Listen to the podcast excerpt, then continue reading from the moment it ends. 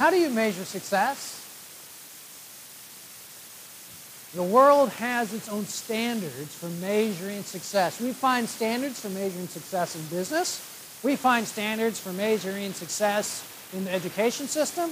Uh, we find standards for measuring success in any number of fields and industries. But how do you measure success?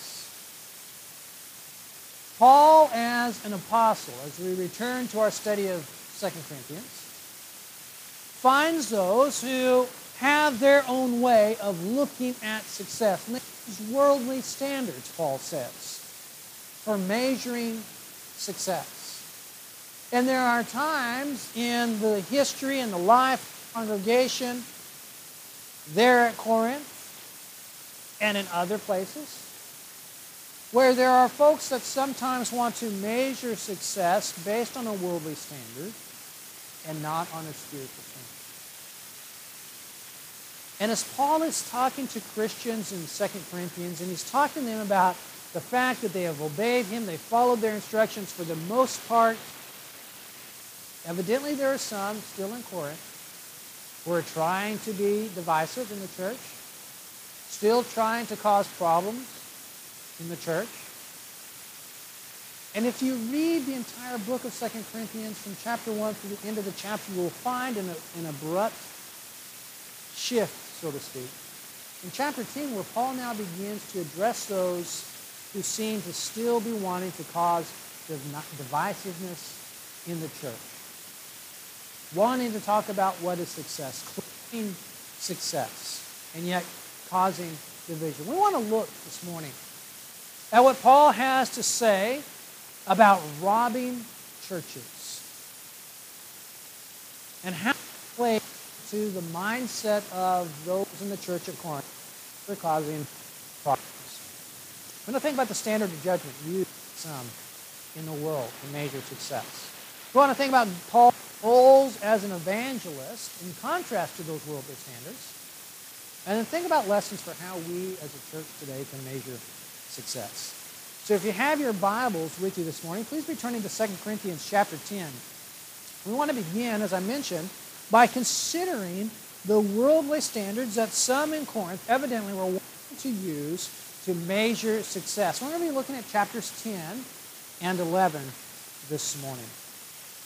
Notice what Paul says as we begin looking at 2 Corinthians chapter 10 and verse 1 and those worldly standards.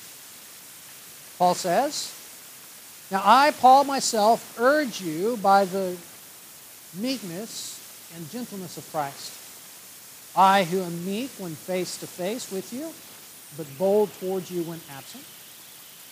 I ask that when I am present, I need not be bold with the confidence with which I propose to be courageous against some, who regard us as if we walked according to the flesh. For though we walk in the flesh, we do not war according to the flesh. For the weapons of our warfare are not of the flesh but divinely powerful for the destruction of fortresses. We are destroying speculations and every lofty thing raised up against the knowledge of God, and we are taking every thought captive to the obedience of Christ. And we are ready to punish all disobedience whenever your obedience is complete. You are looking at things as they are outwardly. If anyone is confident in himself that he is Christ's, let him consider this again within himself, that just as he is Christ, so also are we. Did you notice the tension in Paul's writing? Did you notice how Paul begins to address the conflict and the disobedience and the boastfulness apparently that existed among some in Corinth. There are some in the Corinthian church that were speaking against Paul, his colleagues, defaming them. You see a hint of that as Paul sarcastically begins I, Paul, write to you, speak to you with meekness and gentleness. The one who is meek and gentle, would with you face to face, the powerful when absent seems to hint that maybe that was what some of them were saying. Oh, he talks a good talk when he writes his letter. But when he's here, he's not. You can almost hear some of those sayings being said about Paul by some in the church. Very important. And you also sees, see that Paul seems to allude to the fact that there were some in Corinth that were being obedient to the things that as an apostle, inspired by God, he had written them and taught them and instructed them about their obedience not yet being complete and dealing with the disobedience when he gets there. And so this section of the letter clearly is talking about conflict within the church there and having to rectify those things. And yet he says, he even uses the word warfare. Can you imagine the unity in a church where Paul talks about the fact that there has to be warfare in that church, in that congregation there at Corinth? But he says, look, guys, our weapons of warfare aren't physical weapons of warfare. They're divinely powerful things. As an apostle, Paul had some abilities to do some things miraculously that we don't have today. And he's hinting here at the fact, I don't want to have to use those things. And later on in this letter, he's going to talk about the fact, don't make me use the miraculous gifts that God has given me for discipline, but let me use them for building you up. And so he hints at that here by talking about the standards or the, the nature, the warfare that he could bring as an apostle.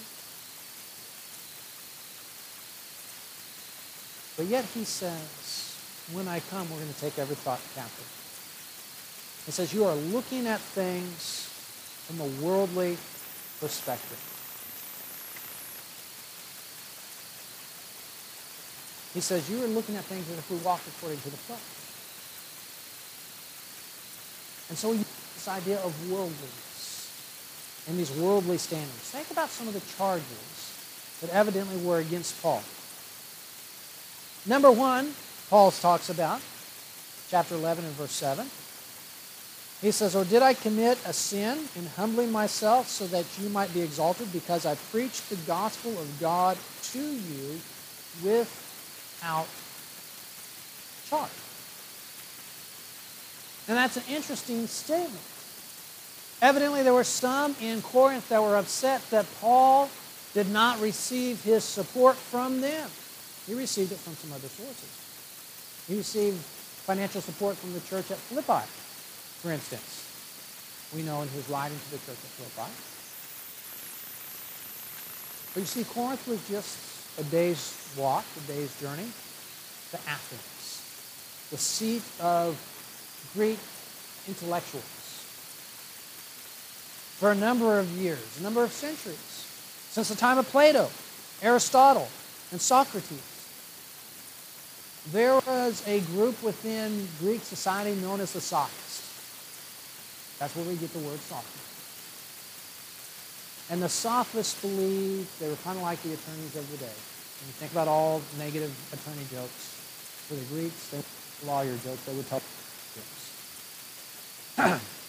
but the Sophists were a group of people that were trained in public speaking, and they prided themselves on being able to take any issue and being able to speak persuasively and equally effectively on both sides of that issue. Want to hire me to speak against it? I can do that, and we'll win. You want me to speak for you? I can do that, and we can, we can win. And so the standard in Greek society was if you are a successful, effective speaker, you can charge however much. And evidently, based on 2 Corinthians chapter 11 and verse 7, there were some that were saying, look, Paul doesn't even charge us for speaking. That tells you how bad he is. That tells you how little he seems to be what's hinted at here. Whatever the case, there were some that were arguing, we can't listen to Paul. We don't need to listen to Paul. He doesn't even charge speaking when he's here. And for them, that was a source of pride. And maybe there were some that were saying, look how dynamic of a speaker I am. Look how good I am. Look how much I can charge. You need to be listening to me. Paul was not a rhetorically trained speaker in the very way that the Greeks would have that word rhetorically trained. Verse 6, chapter 11. He says, But even if I am unskilled in speech, yet I am not so in knowledge. In fact, in every way, we have made this evident to you in all things. The focus was on his presentation style, not his substance. There were some that were saying, Look how untrained, unskilled Paul is. I don't know what it was like to sit in a sermon presented by Paul. But apparently, he didn't match up to those who were formally trained in rhetoric and giving public presentations, like Stephen Corinth was. And so Paul says, you know what, even though I don't have that professionally trained skill, I do have knowledge. Because the knowledge came from God. And his point is you need to listen to the substance and not get wrapped up in dynamic speaking or professionally trained speakers. Paul did not ask the Corinthians to pay his salary. Look at chapter 12 and verse 13. He says, For in what respect were you treated as inferior to the rest of the churches, except that I myself did not become a burden to you? Forgive me this wrong. There were some that felt slighted by the fact that Paul would not let them pay him for his teaching, for his preaching. And that's not to say that Paul did not receive funds, as we've already mentioned, from other churches. But there's some in that church that was a sign that he didn't know what he was talking about. That was a sign for some that they shouldn't be listening to uh, that was a sign for some that he was trying to insult them or demean them. He says, I didn't exploit you. And neither did Titus, who Paul sent, exploit them. Still in chapter 12, look at verses 17 and 18. Certainly I have not taken advantage of you through any of those whom I have sent to you, have I? I urged Titus to go to you. I sent the brother with him. Titus did not take advantage of you, did he? Did we not conduct ourselves in the same spirit and walk in the same steps? And so some who were saying that they were being exploited, that, uh, that, that Paul didn't really know what he was talking about, that, that Paul wasn't worth anything, simply because he received his financial support from other sources. And they were upset about that. Again, chapter 11, verses 18 through 21. Paul says, Since I boast according to the flesh, I will boast also. For you, being so wise, tolerate the foolish gladly. For you tolerate it if anyone enslaves you, if anyone devours you, anyone takes advantage of you, anyone exalts himself, anyone hits you in the face. To my shame, I must say that we have been weak by comparison. But in whatever respect anyone else is bold, I speak in foolishness. I'm just as bold myself. And he goes on to talk about some other things about his authority as an apostle and how you can know he has authority. But you see, there were some there that evidently were filling in that vacuum, were taking advantage of that vacuum. That Paul was being supported from other sources, and they were coming in. They were taking those funds. They were taking advantage of the church and claiming he shouldn't listen to Paul. He doesn't know what he's talking about. And so Paul says that's looking at success from a worldly standpoint. How much can you demand as a speaker? Paul says that's not success. That's not a godly standard of success. That's a worldly way of looking at success.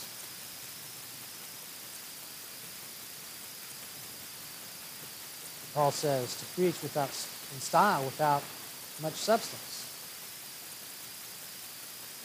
is not a godly standard. That's a worldly standard. Again, we've already mentioned chapter 11, verse 6. They called themselves, evidently with great power and in, in a dynamic way, called themselves apostles, but they weren't really apostles. Look at chapter 11 and verse.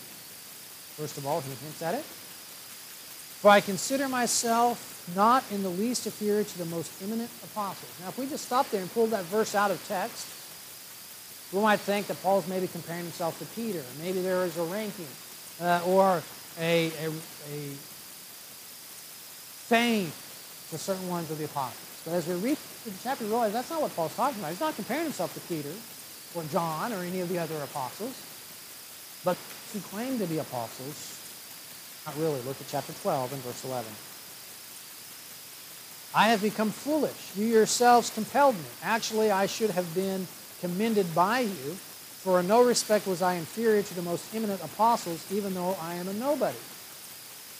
Again, the idea that there were some who were claiming to be apostles that he wasn't, that he was not an eminent apostle. Uh, look at uh, also chapter 11 and verse uh, 13. Uh, Paul says, For such men are false apostles, deceitful workers, disguising themselves as apostles of Christ. No wonder, for even Satan distinguishes himself as an angel of light. Therefore, it is not surprising if his servants also disguise themselves as servants of righteousness, whose end will be according to their deeds. So, evidently, what you had in Corinth is you had some that claimed to be apostles who weren't really apostles. And they were saying, look, Paul, Paul can't even speak as well as we can. Therefore, he's not really an apostle. And look how well we can speak. We're true apostles. We're the ones that got to speak to, or ought to listen to. And Paul says, looking at worldly standards, not true standards, not godly standards. And so Paul says, here because of its source. It comes from God. Again, chapter 10, verses 4 through 6. For the weapons of our warfare are not of the flesh, but divinely powerful for the destruction of fortresses. We are destroying speculations and every lofty thing raised up against the knowledge of God, and we are taking every thought captive in the obedience to Christ, and we are ready to punish all disobedience whenever your obedience is complete. Whatever these false apostles were teaching, Paul says, when I get there, we're going to take those thoughts captive. We're going to address those things that are being taught that are not accurate, that are not correct. And you're going to see the truth. You're going to see, based on godly standards, what it is you ought to be doing and teaching as a church and as God's people. Don't judge things a worldly standards. How much can someone demand because of his speaking ability. Paul says, my source of information comes from God itself. And you're going to see that.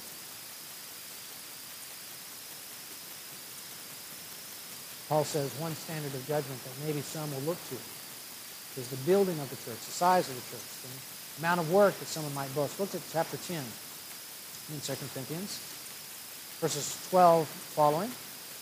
Paul says, For we are not, for we are not bold class or compare ourselves with some of those who commend themselves. For when they measure themselves by themselves and compare themselves with themselves, they are without understanding. But we will not boast beyond our measure, but within the measure of the sphere which God apportioned to us as a measure, to reach even as far as you. For we are not overextending ourselves as if we did not reach to you. For we were the first to come even as far as you in the gospel of Christ. Not boasting beyond our measure, that is, in other men's labors, but with the hope that as your faith grows, we will be, within our sphere, enlarged even more by you. So as to preach the gospel even to the regions beyond you, and not to boast in what has been accomplished in the sphere of another. But he who boasts is to boast in the Lord. For it is not he who commends himself that is approved, but he whom the Lord commends. And so perhaps Paul is talking here about those who are commending about the work they had done. Commending themselves about perhaps the growth of the church. Commending themselves perhaps by the number of folks that they had brought in and led to Christ. He doesn't really say. But he says these men were commending themselves, saying, Look how great I am. Comparing themselves to themselves. Look at all the work I've done. Paul says that's not anything to boast about. You should be boasting in God. Boasting in what God has accomplished. Paul says my basis was to come and plant the church there in Corinth. That's what I've done. Do. That's what I've tried to do. And I was able to do that. Now I go on to other places doing the same thing. I'm not boasting in the labor that other men have done. I believe I did my part. Other people are doing their part. I don't have to boast.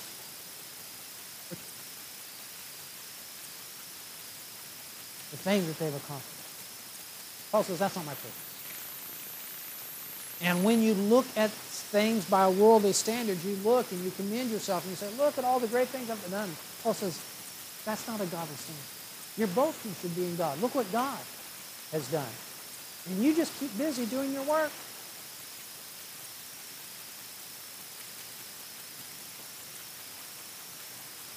And so you had these problems in Corinth. Paul, he does want to be successful in bringing people to God. He says again, verse 15, not boasting beyond our measure, that is, in other men's labors, but with the hope that is your that your that as your faith grows, we will be within our sphere enlarged even more by you. Paul says, I, I want to be able to boast. Boast in how you grow in your knowledge and faith of God. Not boasting in, our, in and of ourselves, I believe Paul is saying, but boasting in what God has accomplished among you. Boasting in how you have grown. Not because of our own work, but being glad that you've grown. And so those were some things that people were saying evidently against Paul, criticizing Paul, criticizing his work, because they were judging by worldly standards. This is. But there's a danger in looking at things by worldly standard and measuring success.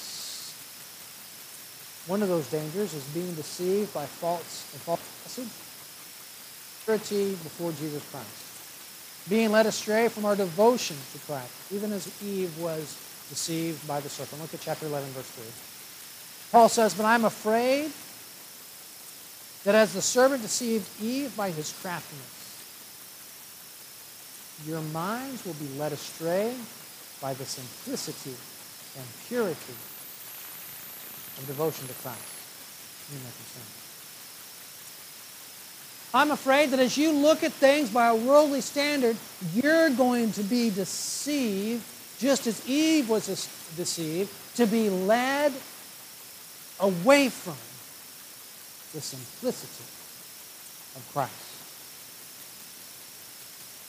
One of the dangers that we have when we begin to measure success based on worldly standards is that we are deceived. And that deception leads us away from the simplicity of Christ and our devotion to Christ. I was speaking with someone who and they talked about worshiping uh, some place where it's a great, wonderful thing. Activities. A feeling of being upbeat, uplifted. There's certainly nothing wrong leaving a worship service feeling encouraged. But we have a mindset in our culture today that says if I'm not entertained, if I'm not encouraged, if I'm not pumped up, I'm not satisfied. And we forget how often in the Old Testament and in the New Testament we see of the dangers of a lack of knowledge of God's will. God tells the people of Israel in the book of Hosea, You don't know me. The priest doesn't know me. The prophet doesn't know me. The people don't know me. There's a danger in not knowing God. Paul says, The message I gave for you was so that you would grow, so that you would mature. We need to recognize that when we look at things by a worldly standard, we can be deceived and led away from the simplicity and purity of the message of Christ. There is a danger also of our own perceptions of ourselves.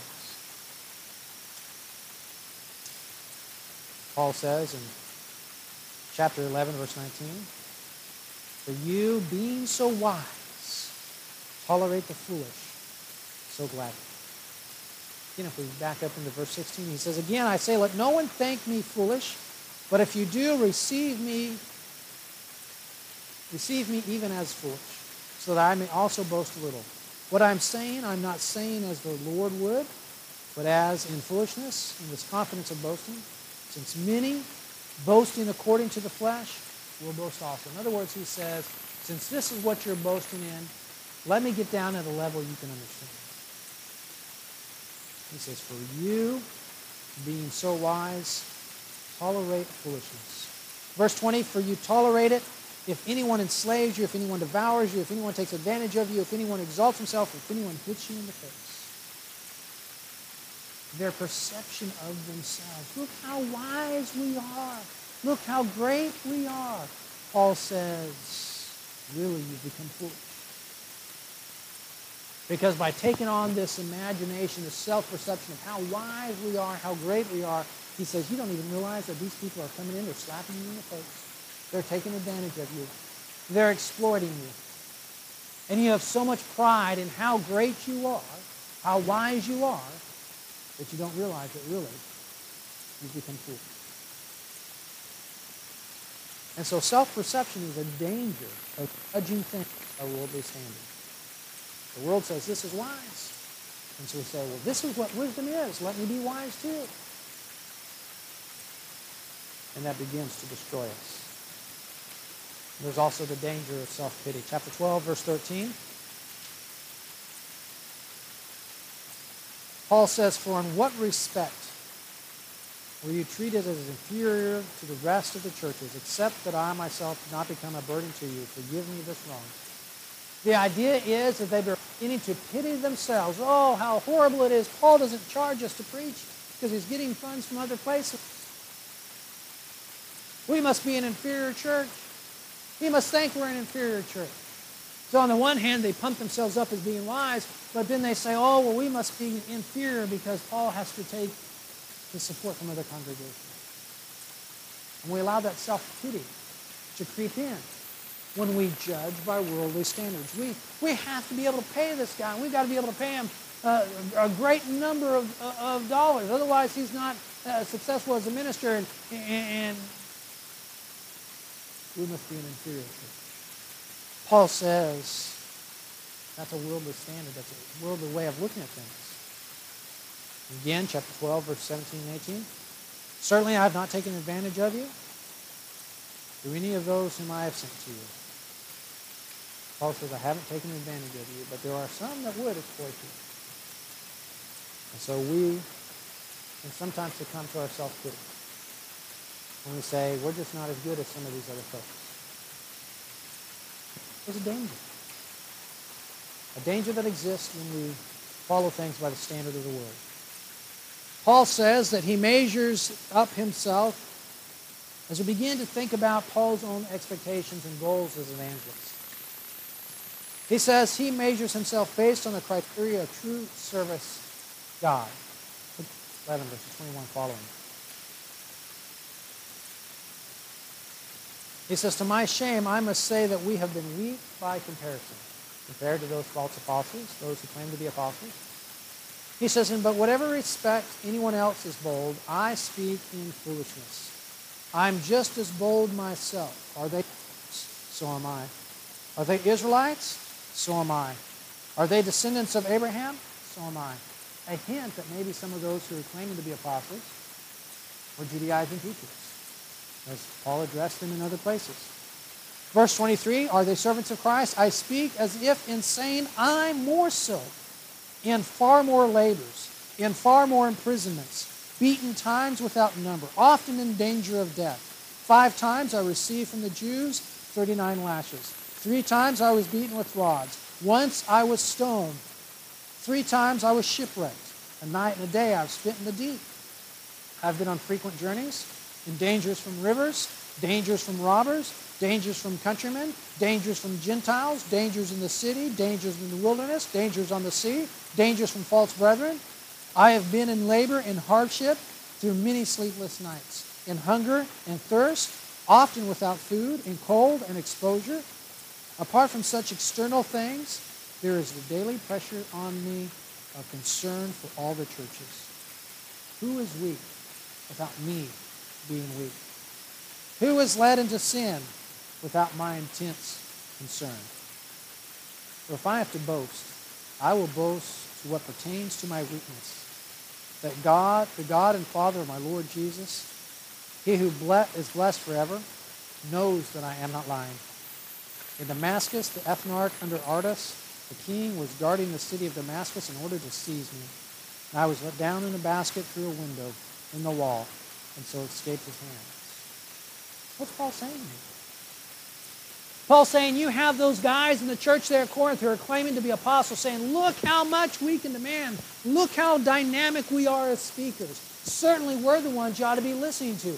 Paul says that's judging by a worldly standard. If you want to know how serious I take the gospel message, recognize the length I'm willing to go to preach the truth. Being shipwrecked, beaten, stoned, sometimes going without food or water, all so I can preach the gospel. Paul says, the ethnarch of Damascus even wanted to kill. And I had to escape the city by being let down through a window in the wall in a basket. Paul's authority is attested by God's witness and the things that Paul did and the things that miraculously did with Paul as he comes down into chapter 12. This is both necessary, though it is not profitable. I will go on to visions and revelations of the Lord. I know a man in Christ who 14 years ago, whether in the body, I do not know, or in the or out of the body, I do not know, but God knows. Such a man was caught up to the third heaven, and I know such a man, whether in the body or apart from the body, I do not know, God knows, was caught up into paradise and heard inexpressible words which a man is not permitted to speak. On behalf of such a man, I will boast, but on my own behalf, I will not boast, except in regard to my weaknesses. For if I do not wish to boast, I will not be foolish.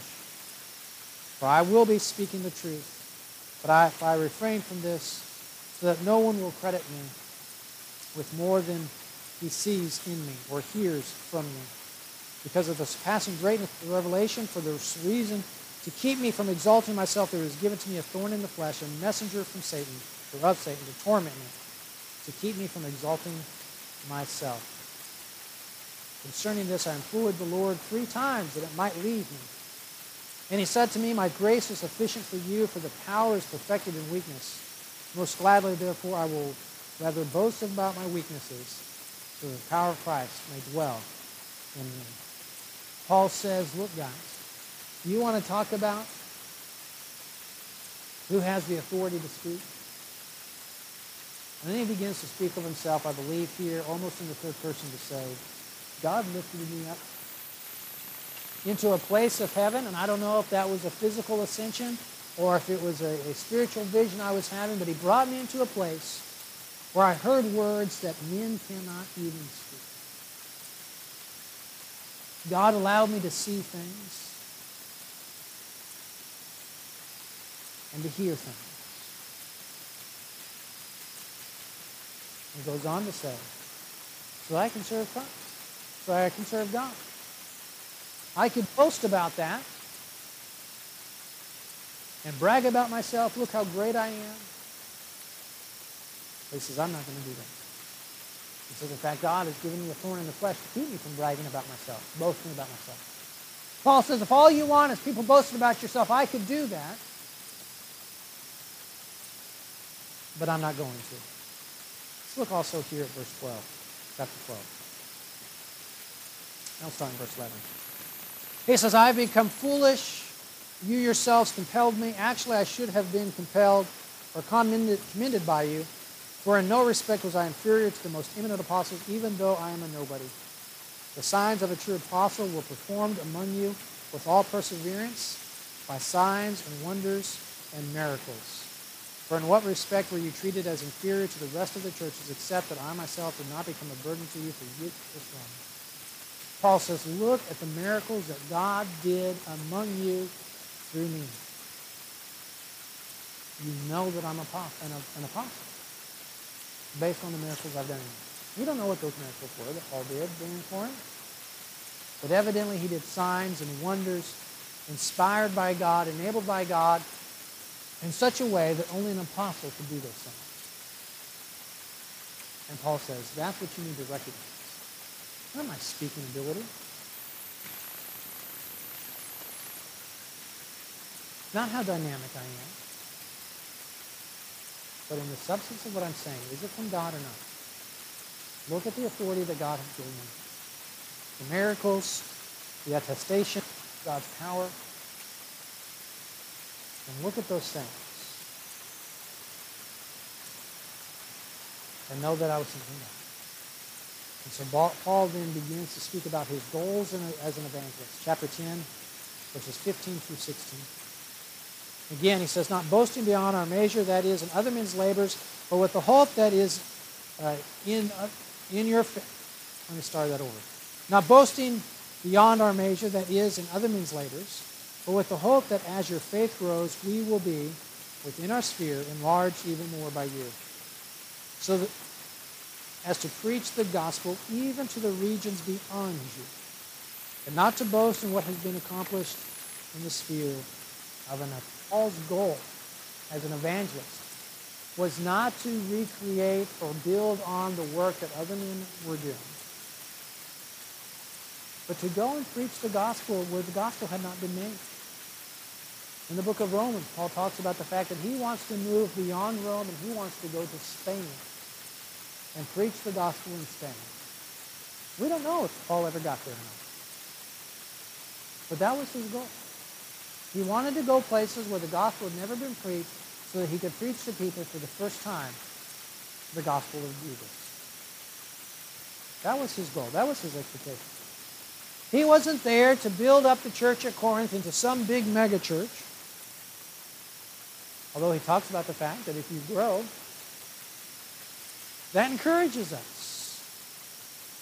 This, that's not my standard for judging success. All wanted souls to be saved. And so there are lessons here for how we measure success. First, obviously, success is based on the charisma. Uh, success is based on the substance that the preacher or the one speaking speaks about. Is it accurately the Word of God. If the gospel is taught, people will grow in their knowledge of God. Chapter 10, verse 15. And they're going to mature. Their faith is going to build. Success is not based on the financial package that a speaker can pull in. In our brotherhood, do we ever judge the effectiveness of a preacher based on how much in demand he is? Used to be the case more than it is today. Used to, every church had a gospel meeting in the fall, in the springtime. Uh, you know, there was a time in our brotherhood when that gospel meeting might be two weeks long. And now most churches don't even have gospel meetings. People don't come to gospel meetings. But the thought was, this guy is an awesome speaker. He gets calls to speak on the West Coast. He gets calls to speak on the uh, East Coast. He gets calls to speak in the North. He gets calls to speak in the West. This guy uh, can't even do local work anymore because he's so busy doing gospel meetings. And there would be some people that would look at a man like that and say, look how successful he is. Now, don't get me wrong, there's nothing wrong with a man having that ability and being able to do that and, and being successful. But you see, sometimes in our mindset we think, oh, that guy is great. But what Paul's saying here is that's not our measure of success. The measure of our success is are we preaching the truth?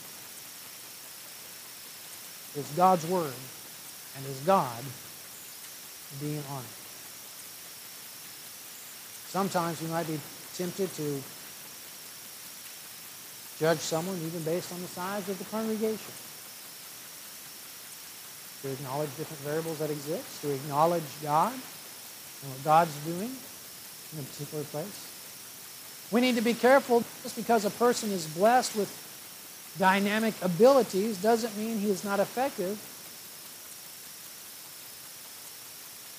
Merely that we should not boast simply because of these things. In other words, it's okay to acknowledge, hey, this guy's a dynamic speaker. But we need to boast in what God has given that person. But really our boasting needs to be in the fact that God's message is being spread and that people are responding to it. And measure success based on the fact that the gospel is spoken. Paul says, let him who boasts boast in the Lord. You need to boast in what God has done. As a new church plant, we could take some of the attitudes that the church in Corinth apparently had. Pitying themselves. Are we inferior among the churches?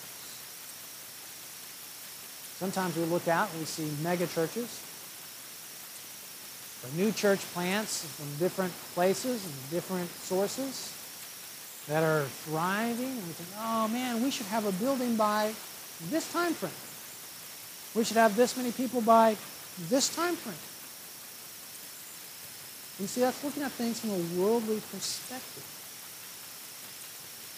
We need to be looking at things from a godly perspective. Are we preaching the gospel? Are we preaching the truth?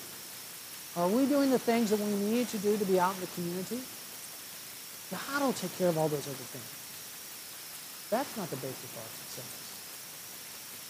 The basis of what defines us as being successful is simply, are we preaching the truth? Paul warned the church at Corinth not to get caught up in worldly standards. Because when you get caught up in worldly standards, you start to have self-pity. You start to be led away from the simplicity and the purity of Jesus Christ and the message of Jesus Christ. And you start to suffer from the bad self-perception. Let's learn the lesson of Corinth. Not fall into those traps and build up worldly standards, but live by the standard of God's word. If you're here this morning and you need to respond to the gospel message by being united with Jesus in his death, burial, and resurrection through baptism, or you have other needs, once you come, let's together we stand.